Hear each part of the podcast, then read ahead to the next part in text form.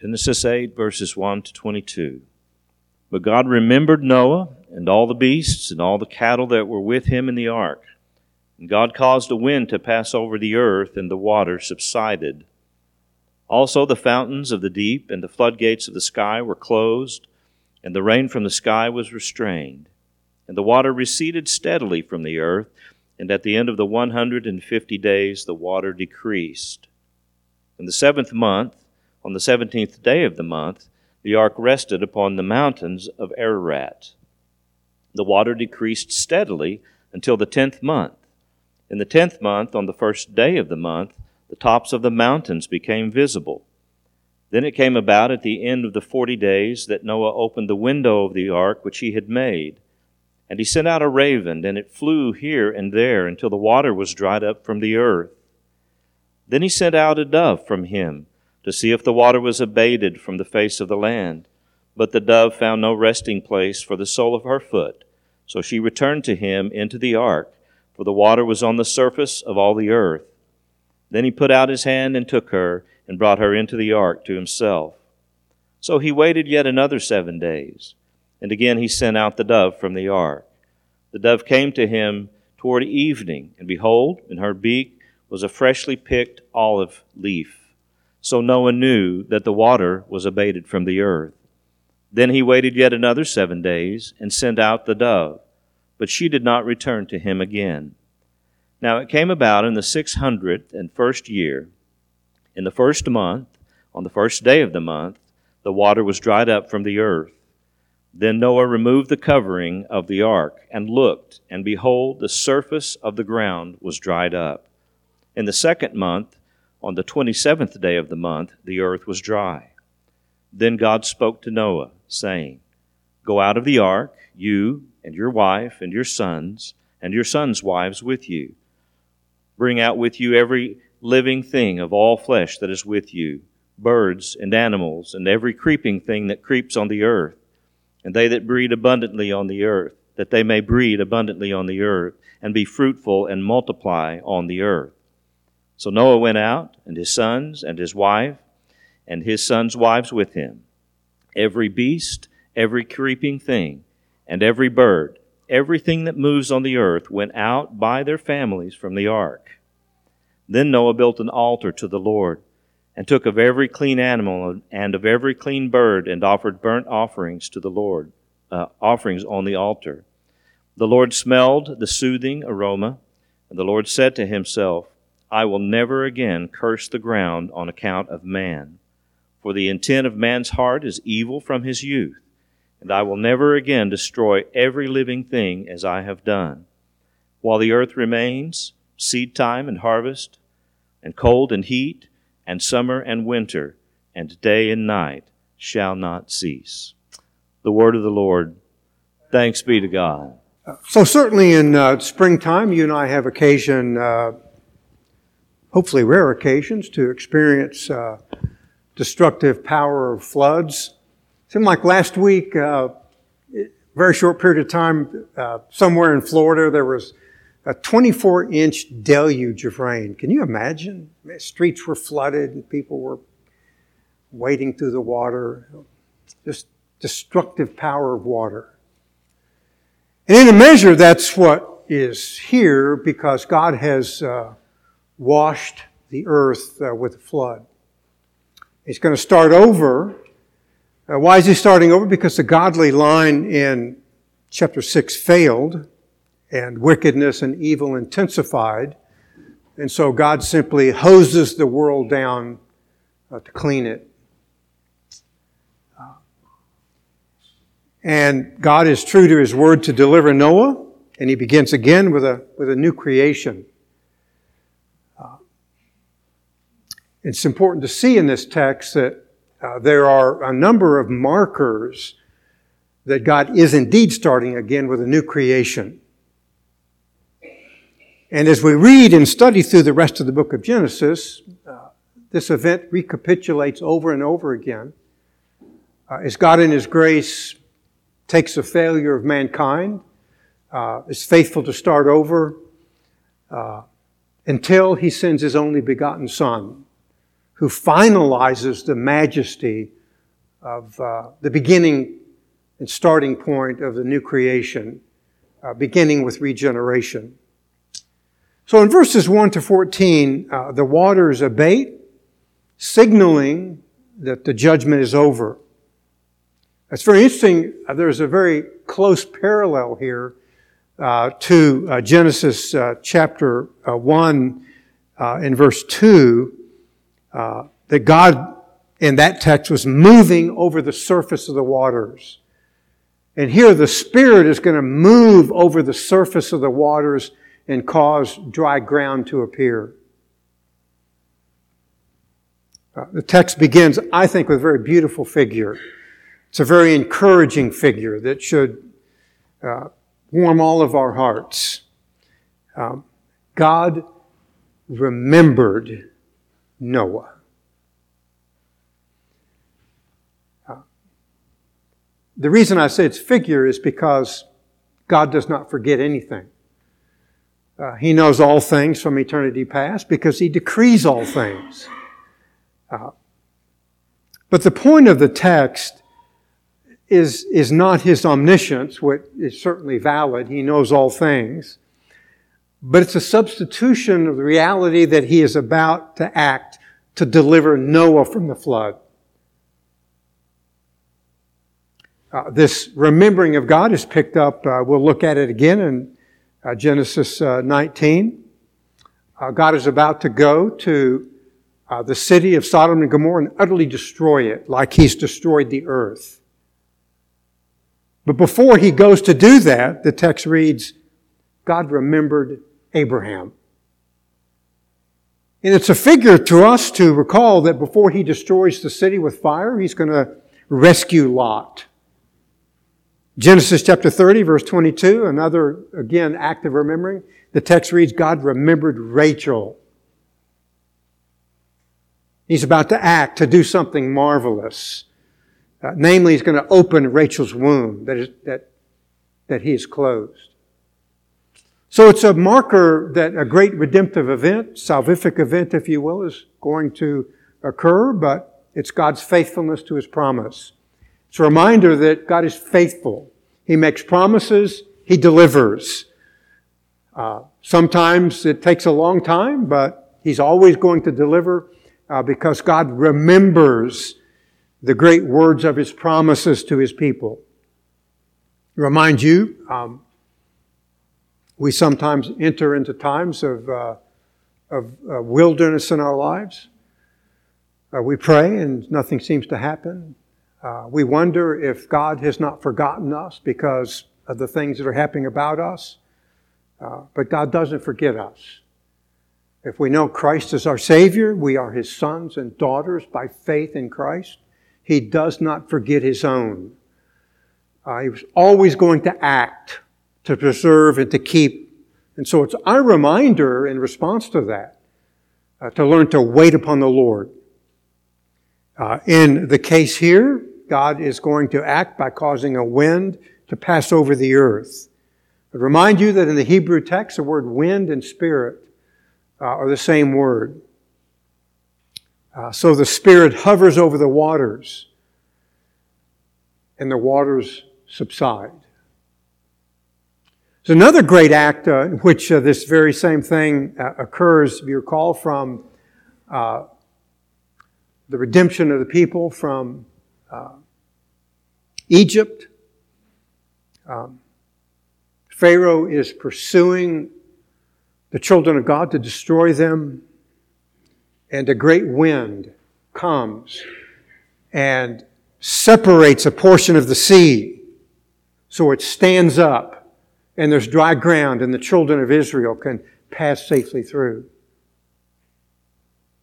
The sovereign spirit, if you will, making a way of escape providing salvation. And then when the armies of Pharaoh enter that same path, the wind causes the waters to collapse upon the armies of Egypt and they are destroyed. It's our reminder that the Spirit is the uh, agent of uh, life and creation. It's exactly the language, if you will, of John chapter 3, verse 8. Uh, Jesus speaking to Nicodemus about the importance of the new birth uh, says, The wind blows where it will. The Spirit is sovereign in the new birth and the new creation. The Spirit is sovereign in the new creation. Uh, the outcome uh, for Noah in verse 4 is the ark rested upon the mountains. It's a wordplay on Noah's name uh, because uh, the, the consonants are the same. Point is rest. Rest. Uh, in that sense, Noah is a type of Christ. It's our reminder that our spiritual and eternal rest is in Christ.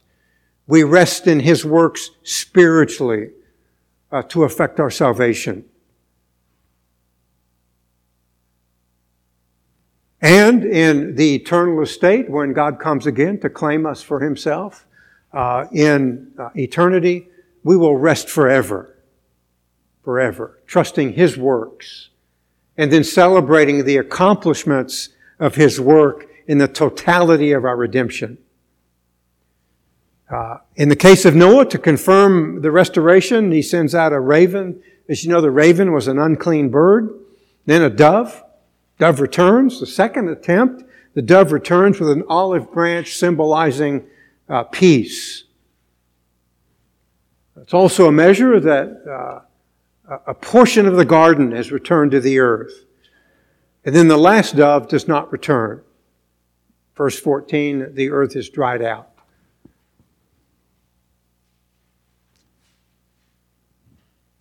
Another uh, reduplication of this and uh, the, the life of, of uh, Joshua.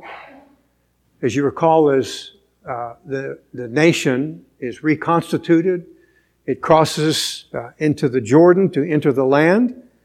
Uh, as the sole of the feet of the priests enter the river, the water's divided. And they cross into the land on the dry ground that God has created. And when the sole of uh, the priests are finished and they uh, enter the dry ground, the waters close. God affecting uh, a, a reconstituted nation from the judgment of the wilderness. Remarkable acts of God, reconstituting his people. Uh, same event occurs in uh, 2 Kings chapter 2. Prophet Elijah, he wants to cross the Jordan, so he takes his mantle and he strikes the river. The wind of the Spirit causes a separation of the waters. And he crosses the river, the dry ground. And then, as you know the story, the chariot comes and removes him, but he leaves his mantle to Elisha to confirm that Elisha is a true prophet of God when he wants to cross the Jordan, he strikes it and the same event occurs. The waters separate and there's dry ground. And when he crosses, the water closes. God reconstituting a remnant that believes and hopes and trusts in him. But returning to the Genesis narrative in chapter 8, before Noah acts, he does something that is very, very important. He waits upon the divine word, which we have in verse 15. Then God spoke to Noah. Again, this is suggestive of a creation. Uh, the same verb is used in uh, Genesis chapter 1. And God spoke, and there was light. And God spoke, and there was dry ground the majesty of the Word of God. He speaks and creates His people, confirms His people. Uh, in the case of Noah, He's going to commission Noah to fill the earth. That's another parallel to uh, the uh, cultural mandate of Genesis chapter 1, verse 28 to Adam and Eve. Go and fill the earth. And Noah offers sacrifices and thanksgiving for which God is pleased. And God, in His grace, promises never again to destroy the earth with a flood. So the word uh, comes in verse 15 to Noah. Uh, the content is the imperative uh, to go out with his family and his wife and sons. To bring out, verse 17, every living thing of all flesh that is with you, birds and animals, and every creeping thing that creeps on the earth, that they may breed abundantly on the earth and be fruitful and multiply and fill the earth. That is a reduplication of Genesis chapter 1 and the mandate given to Adam and Eve for which they failed. So Adam and Eve have failed. The sons of God, Genesis chapter 6, have failed. So God is starting again. It's a beautiful application here in our own uh, redemption. Uh, we, uh, as you know, uh, sometimes mess up our lives, uh, but God is able to fix things. He is able to start over in our lives by the power of His uh, omnipotent presence. It's the hope of the Christian that He makes a way for us in this lawless world because of His power. Uh, it's a good, wonderful reminder of the grace of God in our salvation. But again, to swarm and to be fruitful and multiply. So the biblical theology is God is starting over with the original commission uh, because the waters of the judgment of the flood are over. Uh, the greatest application of this in terms of the New Testament is in the Great Commission. Christ tells his disciples, Go and uh, teach the nations and baptize the nations, teach them to observe all that I've commanded to you. That's a conceptual parallel. Go into all the world and fill it with my presence and the glorious word of the gospel. And it begins to happen. Turn with me, if you would, to Colossians, uh, Colossians chapter 1. Uh, Paul has uh, uh, been at this church.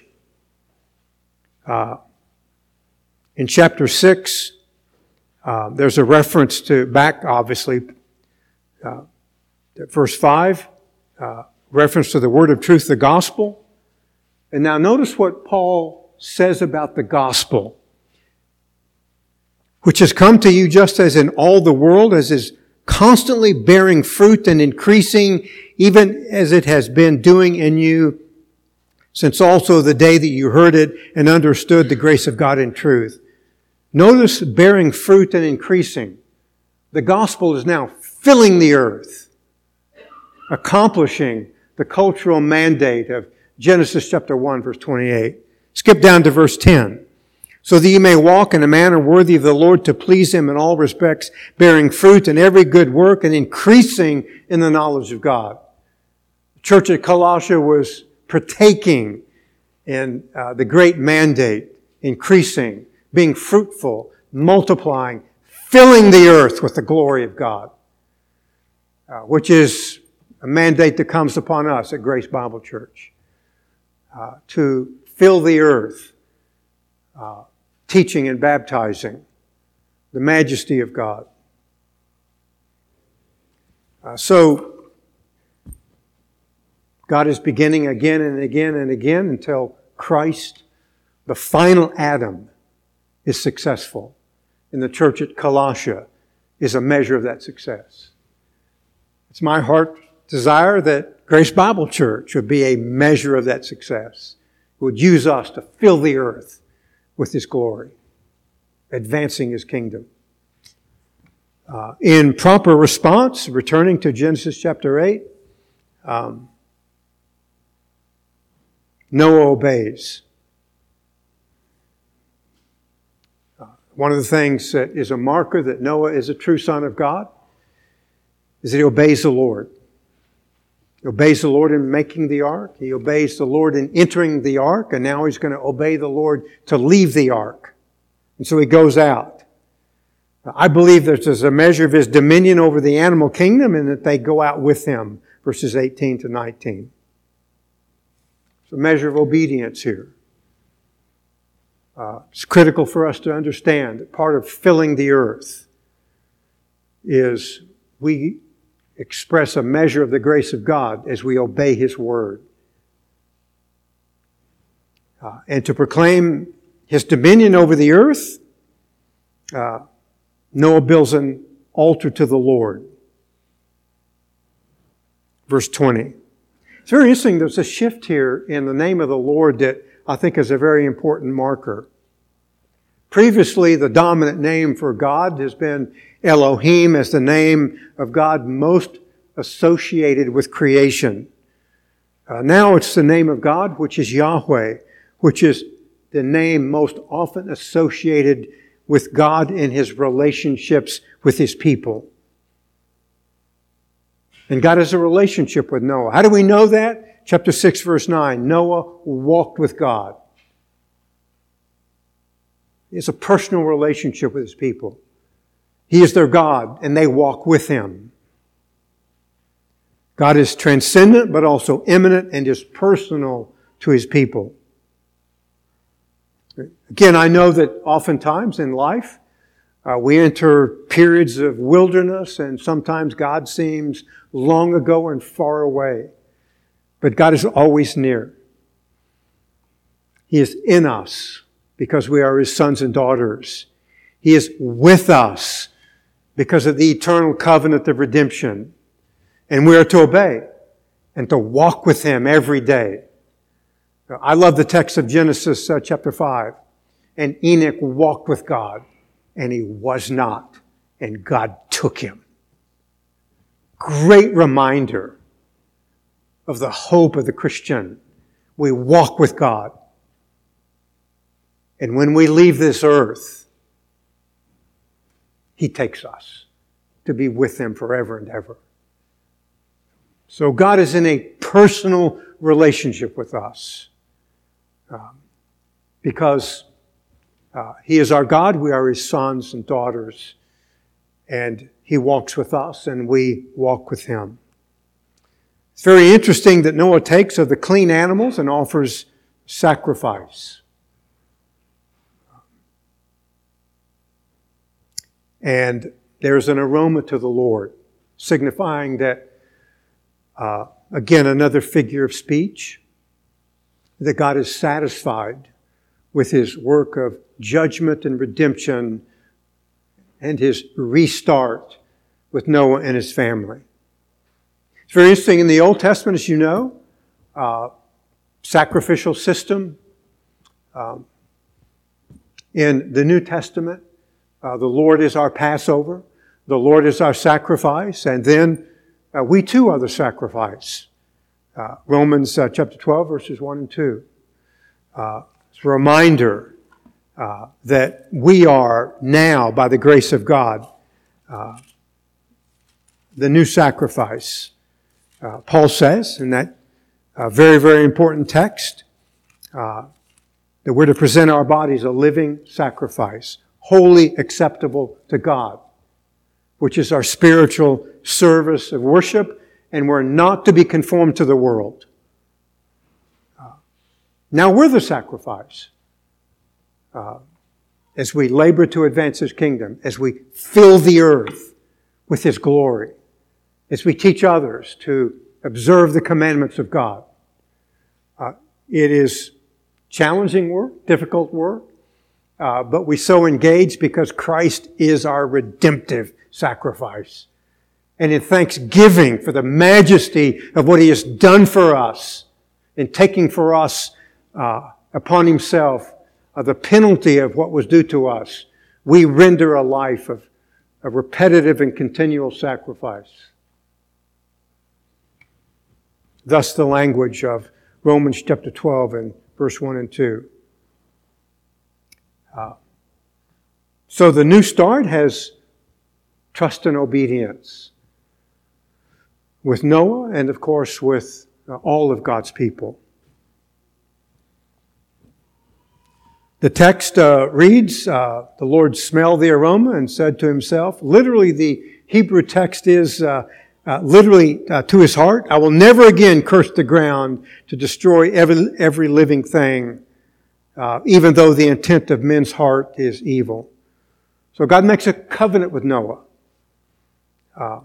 between himself, between Noah, never again to send a worldwide flood after uh, the example of Genesis chapter 7 and 8. Throughout all the cycles of life, planting or harvesting, summer or winter, day or night, the promise stands. That our life and safety, based upon the great promises of our, of our great God. Uh, language is picked up in our own lives. Ephesians chapter 5 and verse 2, Paul says, and walk in love. Just as Christ also loved you and gave himself up for us, an offering and a sacrifice to God as a fragrant aroma. Meaning that God was pleased with the sacrifice of Noah, with the sacrifice of his only son, Jesus Christ, and he is pleased with our lives as we become sacrificial in filling the earth with the glory and the majesty of our great God. That there's an element of our redemption that we desire in all things, even though we are still fallen. We desire overwhelmingly to please the Lord, to obey Him, to keep His word. The sacrifice of our Savior satisfied uh, the wrath of God that we deserved, and God was pleased. Uh, the Apostle Paul gives a measure of how this works out in the life of the Christians in Philippians chapter 4, verse 18.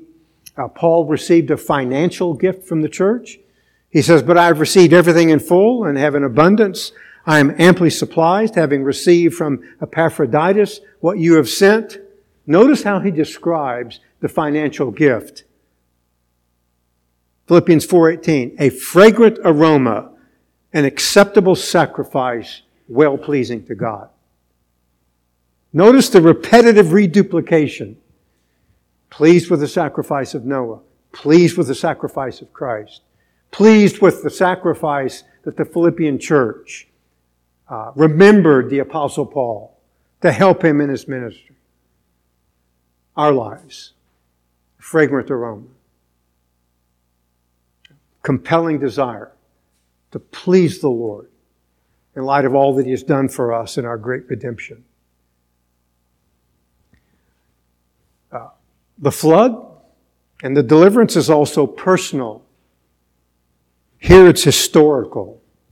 It's also personal to us because we too are delivered from waters into new life, never again to face eternal judgment. Think of it this way in the language of uh, the apostle Peter. 1 Peter chapter 3 verse 21, Peter says, Now baptism saves you not the removal of dirt from the flesh, but an appeal to God for a good conscience through the resurrection of Jesus Christ. As you know, in baptism, there's an act of profound identification. We are taken under the waters in total judgment and then raised again to newness of life in Christ. Symbolic of what it means to be unified with Christ, raised into the heavenlies with Him through the waters of judgment.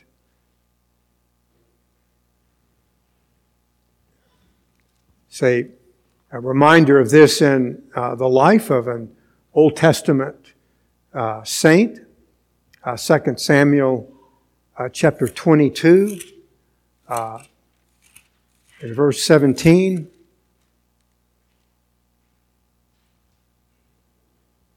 David's psalm of praise is the overarching context. He sent from on high. He took me he drew me out of many waters.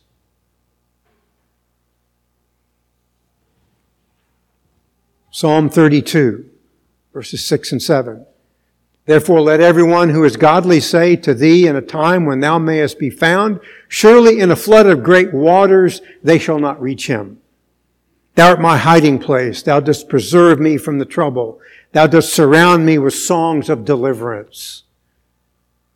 So it's, really true in life. Sometimes there's great waters that come upon us, a spiritual figure of trouble and distress. God always rescues his sons and daughters. He never forgets them. It's the beauty of it. The Lord remembered Noah. The Lord remembered Abraham. The Lord remembered Rachel. The Lord remembered you, rescued you out of many waters. So there is relief from judgment and the reminder that God is sovereign over the waters. They obey Him. He is the Lord of the storm. He is the Lord of our salvation. Great gospel of substitutionary atonement. Terrible judgment falls upon the Son, and the blessings accrue to us as the many sons of God. Uh, the concept of a flood is uh, also an eschatological event, uh, I believe occurring uh, even today. Um, if you turn to Revelation chapter 12, uh, the expression of this. Uh, the dragon uh, seeks to destroy Christ, um, and he's taken up into heaven, referencing his resurrection uh, verse 5, he's caught up to God. Uh, and Satan comes in anger to destroy uh, his many sons. Verse 15. Notice, notice the reference to a flood. And the serpent poured water like a river out of his mouth after the woman so that he might cause her to be swept away with a flood. Uh, I think the figure of speech here is the waters of deception. He wants to deceive uh, the many sons, to sweep them away into error and to ruin. Notice again the reference to God's creative ability and power, verse 16. And the earth helped the woman. I believe, however you translate that, it speaks in a measure to the people of God. And the earth helped the woman. The earth opened up its mouth and drank up the river which the dragon poured out of its mouth. So it's a separation from the water and the earth. If you will, we can take the story of the great flood of Genesis chapter 8 and apply it to our lives. Satan is pursuing us, just like Pharaoh pursued the children of Israel to destroy them in the sea. He pours out a flood. He's much more powerful than we are. Much more powerful. But God helps us. The earth drinks up the water. We escape because of the power of God. It's a reminder that our deliverance in Christ preserves and keeps us and the great power of the Spirit, the great wind, if you will, separates uh, the waters of deception from safe ground. And we are made safe by the power of God. God delivers us as well in a new creation of the new birth that will eventuate an ultimate deliverance into eternity. story, I think, of the flood. The earth becomes so filthy that God hoses it down and starts over with Noah. And that repeats itself until finally the great Son of God comes, the incarnate Word. And when he leaves, he dispatches his great Spirit, the great wind, if you will, that makes us new. And He blows where He wills. What a reminder of that you owe your salvation to the sovereign grace of God. He blows on our lives and we come to life.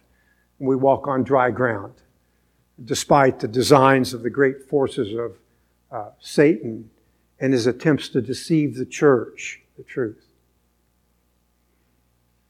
It's our reminder from Genesis 8 that Noah knew that he owed his rescue, his deliverance to the great power of God. You and I should know the same.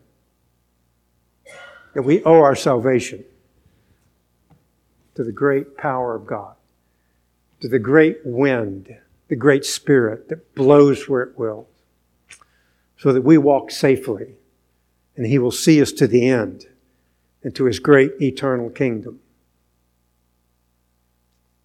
Uh, it's an important truth, all the reality of God's ability to start over and over and over again until he brings his son.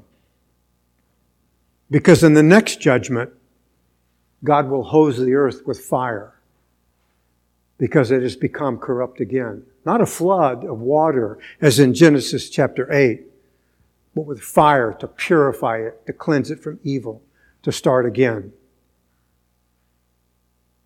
And you and I will appear safe on the other side because we have walked where the fire has already burned in our great Redeemer. And so, as the water didn't get Noah, the fire will not get us because of our great Savior. It's a great reminder that God will cleanse the earth again, our hope that He is at work, gathering His own.